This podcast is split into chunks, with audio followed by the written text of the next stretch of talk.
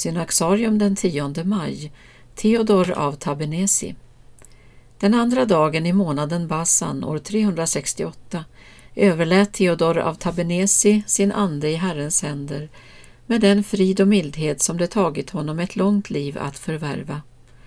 Han var lärjunge till Pakomios och den tredje i raden att leda den första kristna kommuniteten i Egypten. Redan som 14-åring hade Theodor i hemlighet lämnat sitt hem för att inträda i ett kloster. Han hade höga ideal och när han i monastiska kretsar hörde berättelserna om Pakomios insåg han snart dennes storhet. Theodor kände en stark önskan att få möta denne fader för den heliga koinoinian, det så kallade kenobitiska, gemensamma klosterlivets grundare.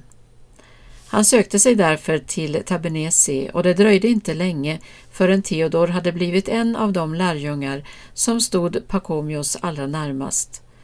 Ändå fick han kämpa i många år för att övervinna stolthet och begär efter inflytande, frestelser som ofta plågar den som lever ett mer disciplinerat liv.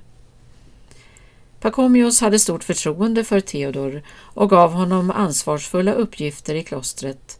Han fick vägleda bröder som brustit i lydnad för evangeliet, utlägga skriften för gemenskapen och agera medlare i känsliga konflikter. Men Theodor levde inte alltid upp till sin mästares förtroende och Pakomios lät honom därför inte omedelbart bli hans efterträdare. Det var först efter Pakomios död som Theodor blev en lärjunge som verkligen efterliknade sin andlige fader i ödmjukhet och ömhet. I en stor kommunitet där dispyter och olika åsikter hörde till vardagen lärde sig Theodor att bära sina bröders synder och leva i solidaritet även med dem som misslyckats.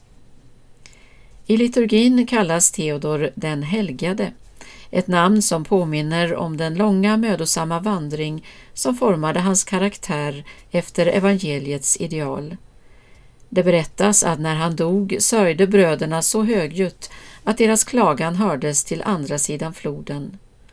Hans minne firas idag i den koptiska kyrkan och den 16 maj i den övriga delen av den ortodoxa kristenheten.